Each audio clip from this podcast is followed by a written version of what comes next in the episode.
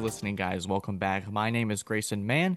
This is the Man with the Plan podcast and your Friday edition of the podcast. Maybe you're heading home from fall break, considering listening to this podcast while you're on the road, maybe stuck in traffic trying to get some Chick fil A on Tiger Boulevard. Considering listening to this podcast, there's a lot of ways to listen. We're on YouTube, Spotify, Apple Podcasts, or wherever you get your podcasts. This place and this show will always be available there and updated hopefully weekly, just depending on how things are. Another venue to record the podcast. I'm excited about that. What are we going to talk about today?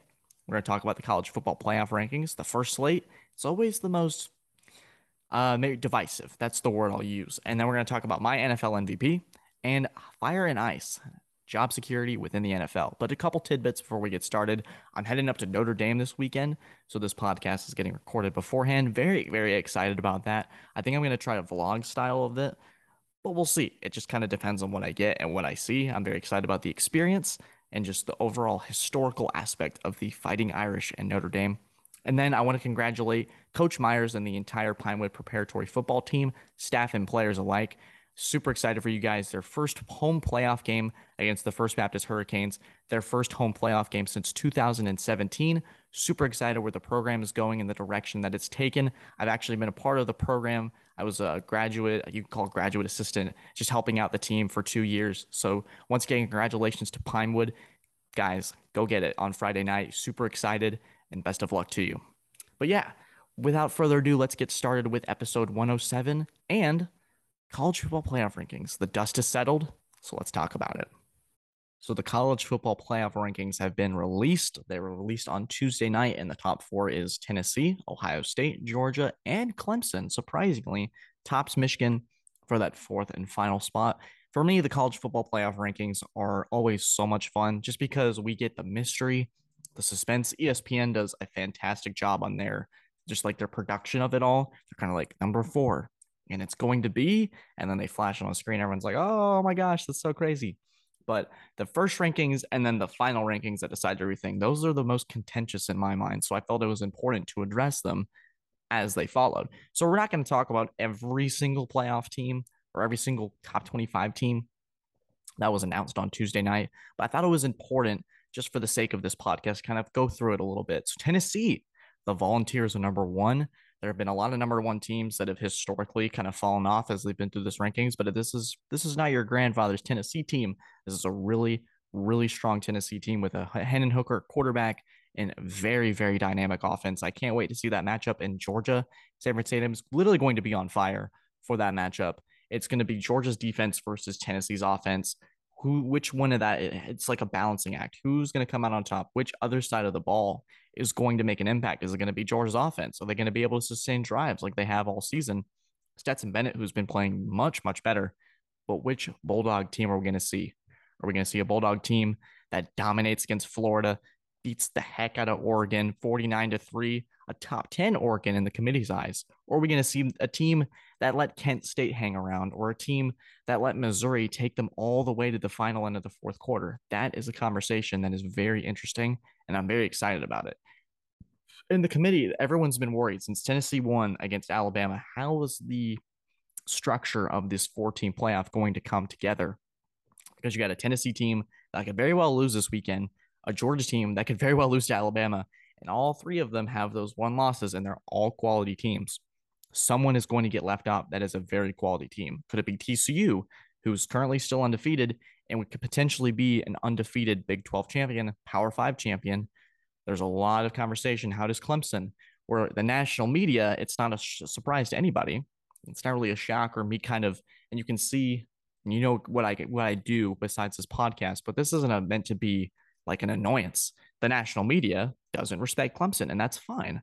It's just kind of the na- the market and the narrative that's been surrounded by this team for years. This isn't anything new. This isn't just unique to 2022. This has been the conversation in 2018 when they rolled through everybody within the ACC. It's not a strong conference. It's not one of the stronger conferences. You can't really hold it. It's like comparing apples to oranges. The ACC has their strong teams. The SEC has their strong teams. But there is that distinct narrative that Clemson is surrounding, and they need to make a statement this weekend against Notre Dame. They've kind of had They've had big wins. All three of their top 25 wins are still in that. They got Syracuse, Wake, and NC State all within the top 25. Those are big wins. And the committee also respects wins against Florida State, who may I add beat a top 10 LSU, and that Clemson win was on the road. So they are respecting that. The Clemson is 5 and 0 in their games when they've played teams over 500, where Michigan is 2 and 0. So the body of work the committee took into value, which I think is important to note when talking about these two teams. And for Michigan and Clemson, it's not about, oh, Michigan's going to get hosed. This is the first ranking. If it was like the second to last, you get a little worried. But Michigan's going to get the chance to play Ohio State in a couple weeks. Clemson, they win out, they're going to be fine. They're going to be an undefeated Power Five champion and potentially play a top 10, top 15 UNC with star quarterback Drake Maye. That conversation we'll put aside for now. Michigan and Ohio State, they're going to pretty much uh, duke it out for the playoff spot because whoever they play in the Big Ten West is going to be an inferior opponent. It's going to be the battle between Michigan and Ohio State. In Ohio State, payback, playoff stakes on the line. Ideally, they're both undefeated going into that. I like Ohio State personally, but I think Michigan is a much improved team from last year, even with out Aidan Hutchinson and a lot of those guys that declared for the draft. There's a lot of interesting narratives. Another thing I want to tap into before we get into our next segment is I like some sneaky playoff teams. Uh, TCU, I feel, is being slightly disrespected, but I can see why they kind of struggled with a inferior West Virginia team on the road that has kind of struggled to find themselves, even with JT Daniels transferring. But they still have they have uh, Max Johnson and Qu- I think it's Max Duggan and Quentin Johnston. Sorry, have been an unstoppable duo, especially within the Big Twelve scope. Uh, Quentin Johnston's playing himself into a first round draft pick for sure, just because the length and the size that he carries and the route running that he possesses. He's very decisive with his routes, and it's made it very easy for Max Duggan to get a rapport with him and for TCU to be undefeated like they are. They have quality wins, and they got another test against Texas Tech within the Big 12. But I would assume TCU would stay undefeated to get to the playoff. And if they go undefeated, I don't see a reason for the committee to deny them because Alabama will be out of the picture by then. They either will lose to LSU this weekend or they'll lose in the SEC championship for TCU to kind of sneak in and take that spot because teams are going to start to take care of each other. That's the beauty of this like college football playoff and why I'm not necessarily a fan of it going to 12. Six to eight is my my my line to the sand. But these teams start to take care of each other. The SEC teams start to rip each other off. The Big Ten teams, notably Ohio State and Michigan, they take care of each other. But then there's also that factor of these three teams that I have on here. They got Oregon, USC, and LSU. And you're thinking LSU, well, they have a prime opportunity to take on take down the number six team in the country and put themselves on the path for the SEC championship. They already beat Ole Miss, who is right outside the top 10, and they could go in and play a high quality at Tennessee team.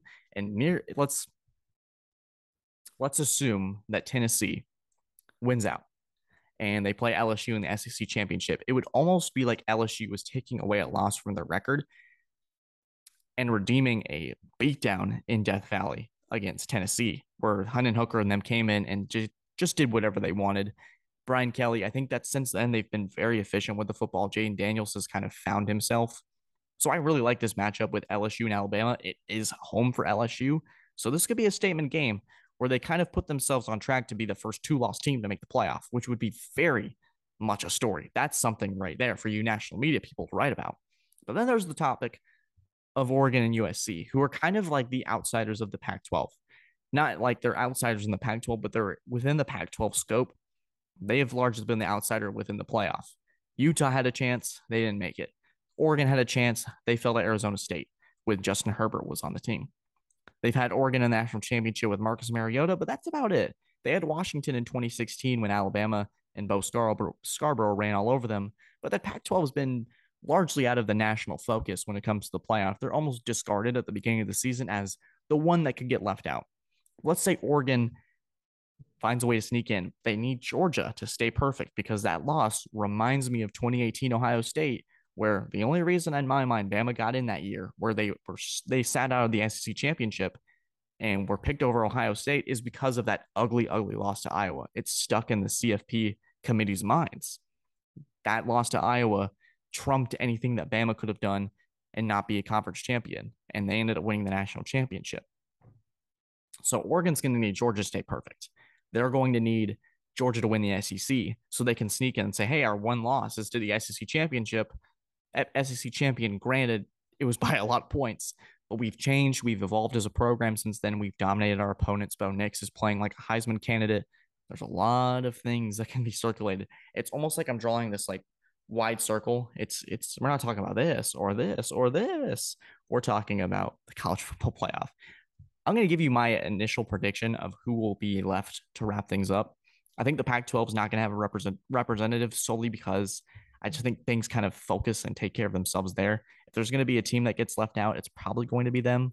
I got Tennessee at one. I think they win out and they I think they win on Saturday and in a convincing fashion. I think Georgia's offense is not going to be able to keep up with Hooker in Tennessee. At two, I've got Ohio State. They're going to get their payback and, uh, in a big way against Michigan, even though I think this Michigan team is much better. At three, I got Clemson. So you set up that Ohio State Clemson rivalry, which should be very interesting. And then four, I got TCU. They're going to be a team that's going to be undefeated at the end of the season, and they're going to have a lot to say. They're going to have a lot to say within that conversation. But yeah, so if you got a college football prediction, drop it down below and say, what's your initial thoughts of the first four? As we, we should say, it's almost like March Madness, the first four. but yeah, that is our uh, college football playoff rankings. I'm going to take a short break and then we're going to get into who my NFL MVP candidate is and fire and ice. We'll be right back. Sometimes the MVP conversation just needs a heck of a story to accelerate it. And we've been on this podcast talking about how much I love great stories. We had a thing about DJ Uiagalelei a couple weeks ago and about his story being one of college football's better ones this season. But this one, we're going to go into the NFL realm. We're to talk about Geno Smith. And I know you're going to hear me and go, Grayson, are you about to tell me that you think Geno Smith should be an MVP candidate? And I'm like, you're absolutely right. The Seahawks are four and three. They're rolling right now. They're five and three. Sorry, excuse me. They're rolling right now. I'm going to give you some stats in a second, but I just want to kind of set the scene. All right. It's March or April. The NFL trades are booming. Free agency has just begun, and Russell Wilson is on the market to head off to Denver. Broncos country, let's ride, as we all know very, very, very well now. And it was between Geno Smith and Drew Lock. We were like, this is going to be the worst team in the NFL. This is the quarterback battle we're getting. Seattle did not draft a quarterback. They've actually drafted really well. And this is part of why they're so successful. Pete Carroll believed in Geno Smith. He won the quarterback battle and he's been nothing but efficient. This is just a quarterback that has been dinking and dunking the entire season. He's had things to work with. He and DK Metcalf, he and Tyler Lockett be a quality Giants team on Sunday, and he controlled that game. He made some excellent reads, some excellent throws. This isn't the Geno Smith on the Jets that was making really poor decisions with the football. I remember as a little kid, I was watching the Patriots and the Jets play, and it was Geno Smith throwing interception after interception. There's promise there. Or you can go even way back to when he played in West Virginia and he beat the Clemson Tigers 70 to 33 in the Orange Bowl, and him and Tavon Austin just ran through everybody. That was also a story for something. But Geno Smith's career, it's a lot of ups and it's a lot of downs, backup quarterback roles, kind of biding his time. He played under Russell Wilson, I believe it was last year, where he uh, came in for a couple of games and kept them afloat to an extent. But he's really improved as a quarterback. He was like a sponge. He takes everything in. Pete Carroll whatever whatever article you go to, whatever Twitter feed you want to go to, there's nothing but positivity surrounding him. He hasn't given up, and I think week one you started to fall in love with him. He had the quote, "They wrote me off, but I didn't write them back," and you're just kind of like, "Yeah, yeah." And even if you want to say Grayson, maybe MVP is a little too much, comeback player of the year, maybe more of a probably a more fair assessment. But no, I want to go big or go home for this segment. So I just want to read you a couple statistics. They're five and three. They just beat the six and two Giants who uh, six and one Giants were now six and two. He's got a 72.7 completion percentage, which is one of the top in the NFL, with 13 touchdowns and three interceptions. It's a pretty good ratio, if you ask me.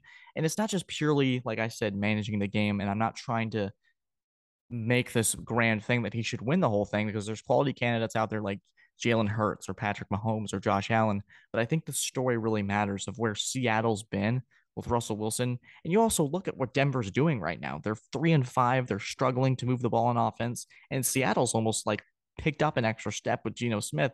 They're buying in. He's become a fantastic leader for this team. The culture that is surrounded, it's like kind of Seattle's reinvented themselves and become a new team and a really fun team to watch. Yeah, Geno and them have had their moments, but it's also this learning curve that they had to take together. Uh, really excited about what Geno brings to the table and that story really matters, guys. It really, truly matters of what we're talking about here. I know the Eagles are 7 and 0. I know the Bills are good. Surprise there. The, the Chiefs are good. Surprise there. But there's a really pure thing to this. And I think someone like Geno Smith, who's gone through so much with the NFL, who's ridden these ups and downs, it's almost like peaks and valleys. And it's finally he's reached that top. The Seahawks are five and three at their top of the division, which includes the Super Bowl champion Rams, who they've had their struggles, but they are there's a good team hiding in there somewhere. The 49ers, they're four and four, and they got Christian McCaffrey, who's on the rise. That's a team that, that Seattle is on top of. They got the Cardinals, who have a ton of talent, which we're going to talk about in a bit, but nothing really to show for. It. This Seattle team is more than just what they have. Their they, their whole is greater than the sum of their parts, and Geno Smith is a part of that whole that's brought this together. 13 touchdowns, three interceptions, 72.7 completion percentage. That's better than a lot of these quarterbacks in the league. He's playing better than Aaron Rodgers right now. He's playing better than Tom Brady right now. He's playing better than I'd say 75% of the quarterbacks. He took down Justin Herbert a couple weeks ago in LA. Granted, the Chargers' home environment isn't exactly hostile, but he's had some signature wins this season and they've started to pick it up and put it all together. He had that shootout in Detroit against a Lions team that's a very proficient offense. So he's had to kind of carry the load too as well. So there's a lot of things you can vote, go to as the Seahawks progress and as they kind of just trend to get better. That week one narrative, maybe they lose to Denver and that it kind of all falls apart, but there's that belief in that buying in where Geno has just rallied this team around him. And that's something that's worth watching and something that's really worth celebrating in my eyes if you're an NFL fan. So Geno Smith, maybe is your MVP. Definitely should get some votes. All right, we're going to talk fire and ice in a second. I'm going to take a short break. We're going to talk about Robert Saleh, Mike McCarthy, Cliff Kingsbury, and we're going to talk about Josh McDaniels. And we're going to use four categories freezing, cold, warm, and on fire you can guess who those are in the comments section, I'll give you a high five. but this is the Man with the Plan podcast, and we'll be right back. Every single year, the NFL head coaching carousel comes and goes. Whether you have guys coming in, people recently fired and chaining new jobs, there's always something new and something old. Everything's kind of coming together. And with the NFL season halfway or approaching that halfway mark, I felt it was the right time to kind of say who's saved their job so far, who's in danger of losing it, and who's made some progress. So we're going to do four categories. We're going to go freezing, who's completely safe regardless for the rest of the season. Cold, I think they've saved their job, but I think a disastrous finish could potentially hinder their ability to retain their job as coach. Warm, who, if they don't act up quick, it could be trouble. And on fire, I believe they will be fired by the end of the season, if not midway through. So we're going to start with freezing. Robert Saleh. So I wasn't entirely a big believer in Saleh in 2021. I thought the team had a lot of energy and they fought for him, kind of like Dan Campbell, but I felt like he just sometimes didn't get it. And maybe that was Zach Wilson. Maybe that was just kind of the development and the growing pains of the rookie year. But I think in New York, there's a lot of expectations, and you can really start to feel the walls caving in, especially if the Jets had finished in a bad spot starting this year. That's completely opposite. Robert Saleh has done a fantastic job in year two, making it work. Zach Wilson was out for the first couple weeks of the season, and the Jets were able to kind of pick up the pieces with Joe Flacco, and they've started to find their identity, which is exactly what Saleh is. He's a defensive head coach, and this team has this fantastic secondary. They've drafted really, really well, and I think that's something that I underrated going into the season is how well these rookies would play. Sauce Gardner, perfect example is playing himself into the defensive rookie of the year. He is phenomenal. He in coverage, understanding of zones, his man coverage too. He's really good. He's a really good cornerback. And usually these first year corners either get toasted or they're really good. And he's found that balance of really he's learned a lot and he's really playing well and he's got kind of an attitude to him. And I really like that. But this team has a lot of energy. They're five and three right now. Yes, they did just lose to the Patriots, but this is a team that I feel like once Zach Wilson is taken care of. I think that their loss on Sunday was almost a blessing in disguise where they can see, yeah, Zach Wilson's probably not a franchise quarterback. If this team gets a quarterback in the offseason through the draft or through free agency or a trade, maybe somebody's disgruntled with a contract. Maybe it's Lamar Jackson. That's just something I'm throwing out there. I'm not saying anything. I'm just throwing it out there. But that's something that, eh, that that Jets team is one piece away from really contending in a division that's loaded. They've done a great job this year. So freezing for me is Robert Saleh. He's done an excellent job in year two. For Cold, it was Mike McCarthy. I think Mike McCarthy this year was a make or break in Dallas, especially after last year's disappointing loss. You win the NFC East and you have a home playoff game and you fall to the NFC runner up in San Francisco.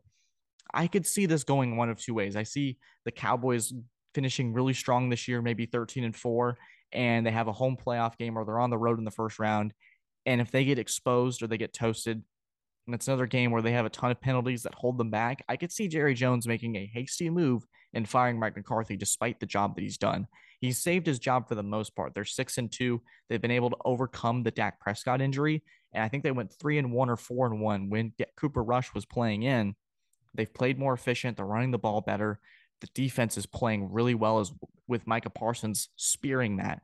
So there's a lot of good going with Dallas, but the only reason I had him at cold is because I could see Jerry Jones making a hasty move and going, hey, we maybe let's say that they play the NFC South winner and they lose that game. Maybe it's the Atlanta Falcons or it's the Tampa Bay Buccaneers, where there's an inferiority kind of complex there where the Dallas Cowboys are a much better team and they performed much better in the regular season yet fall to a Marcus Mariota led Falcons, or they fall to a Tom Brady team that's really struggled this year, and Jerry Jones pulls the plug on the Mike McCarthy experiment.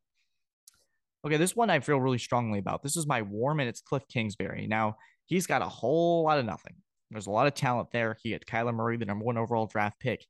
There's just never, I've never been really convinced that Cliff Kingsbury was the guy to solve Arizona's problems and he's 27, 29, and 1 as the Arizona Cardinals head coach. It feels like it's the same pattern every year. They start strong, they really make things work, and then after game seven or eight, it just kind of falls apart. And here's an interesting record. I think it's midway through the season. There was a stat. I'm not sure if it's game seven or eight. He's eight and 18 in those like final stretch games where you really need to make things work in November and December. He's fallen apart, most notably last year, where they went seven and 0 and then they finished three and five in that first stretch and they got blown out by the Rams. That's honestly Cliff Kingsbury's crowning achievement in the NFL is making the playoffs and getting smoked by the Rams. They won the Super Bowl, sure, but it wasn't even close. The Cardinals weren't competitive at all. And you can make excuses here and there, but it feels like Cliff Kingsbury, he's a fantastic offensive coach. I could see him as a really efficient offensive coordinator in this league, but there's a lot to manage. And I think if the Cardinals miss out on the playoffs this year and the, in, in an NFC where there's a lot of openings, there's a lot of teams that are vulnerable, and there's a lot of old guard teams like the Packers and the Buccaneers that are going to leave spots open. The Cardinals need to capitalize. and They need to pull together some games so they can make that spot because they got an electric quarterback in Kyler Murray, one of the best receivers, if not the best, in DeAndre Hopkins, and a lot of young pieces on defense. This is a team that has a lot going for them, and they really haven't had a lot to show for it. And then my on fire. This is basically my recruitment to get Josh McDaniels back in New England. Josh McDaniels isn't going to work in the NFL, guys. There's a lot of these one possession losses. I think they have four currently, whether it's questionable decisions against Kansas City, that's the Chargers. It just feels like this team who built so much momentum last year with Rich Bisaccia. I honestly felt like they should have hired him to be the head coach just because of everything they went through last year. You had the Henry Ruggs situation, the Jon Gruden emails. So much happened, and yet they were still able to find a way to get into the playoffs. It just feels like McDaniels, while he's had his injuries on this team, Darren Waller's been out. Hunter Renfrow's missed time. It feels like he's his inability to get his best players involved has been put on display. Davante Adams doesn't feel as dominant as they did in Green Bay. I feel like Green Bay made the emphasize. They emphasize each week we got to get the ball to Davante. It, just feels like he kind of goes to it occasionally, and Davante's not the focal point of the offense. Or Hunter Renfrow's not getting his touches on third down. The running game has certainly improved. Josh Jacobs has been running the ball well, but when you get blanked by the Saints, who are just mightily struggling this year. Michael Thomas, I just read on Twitter, is on the IR again. It's a Saints team that's been so up and down. You can't put up zero points in an NFL game, especially when you're the offensive guy that's been come hired over to be able to kind of solve these problems. And I thought that all that time in New England gave Josh McDaniels time to kind of grow and foster his abilities. And the way he handled the Mac Jones situation, where he, what we're seeing right now, Mac Jones was very efficient in year one, and maybe it's part Patricia, in year two, but there's been a definite decline. I think McDaniel's scheme really helped Mac Jones become what he did, and the NFL became a top 16 quarterback. And so I thought, okay, you go to the Las Vegas, you have Derek Carr, Josh Jacobs, Hunter Renfrow, Darren Waller, Davante Adams, so many weapons. The Raiders just don't really feel like they have an identity and they don't feel bought in, like they're fighting for their coach. Rich Bisaccia last year felt like every single down the Raiders were must see football, and they just feel kind of up and down. So I feel like especially with the track record that Josh McDaniels has. He's currently 13 and 22 as an NFL head coach. Maybe that David Davis gives him more time. I'm just not sure. And I think Josh McDaniels is going to be on the chopping block when the season is all said and done. The AFC West is too competitive. Denver might be starting to figure it out. Kansas City is going to win this division again. the Chargers are going to win enough games to keep you out of a potential spot for a playoff position. I just think Josh McDaniels is going to receive the axe when it comes time for December. Let's say the Raiders drop three straight games. You know, the Raiders are two and eight. Do you have a reason to keep McDaniels around when you know what his track record is? I just not I'm not sure. And I think the Raiders just need to restart and find a coach that just can buy in or just hire Bisaccia, what they should have done in the first place. But guys, thank you as always for listening to the Man with the Plan podcast. This was episode 107 and another new venue. I'm going to take a break and edit and eat some food because I'm starving. But guys, thank you as always. Good luck to Pinewood once again in their playoff game tomorrow on Friday night. I'm recording this on Thursday, which is why I said tomorrow night. Guys, thank you as always. Take care and have a great weekend.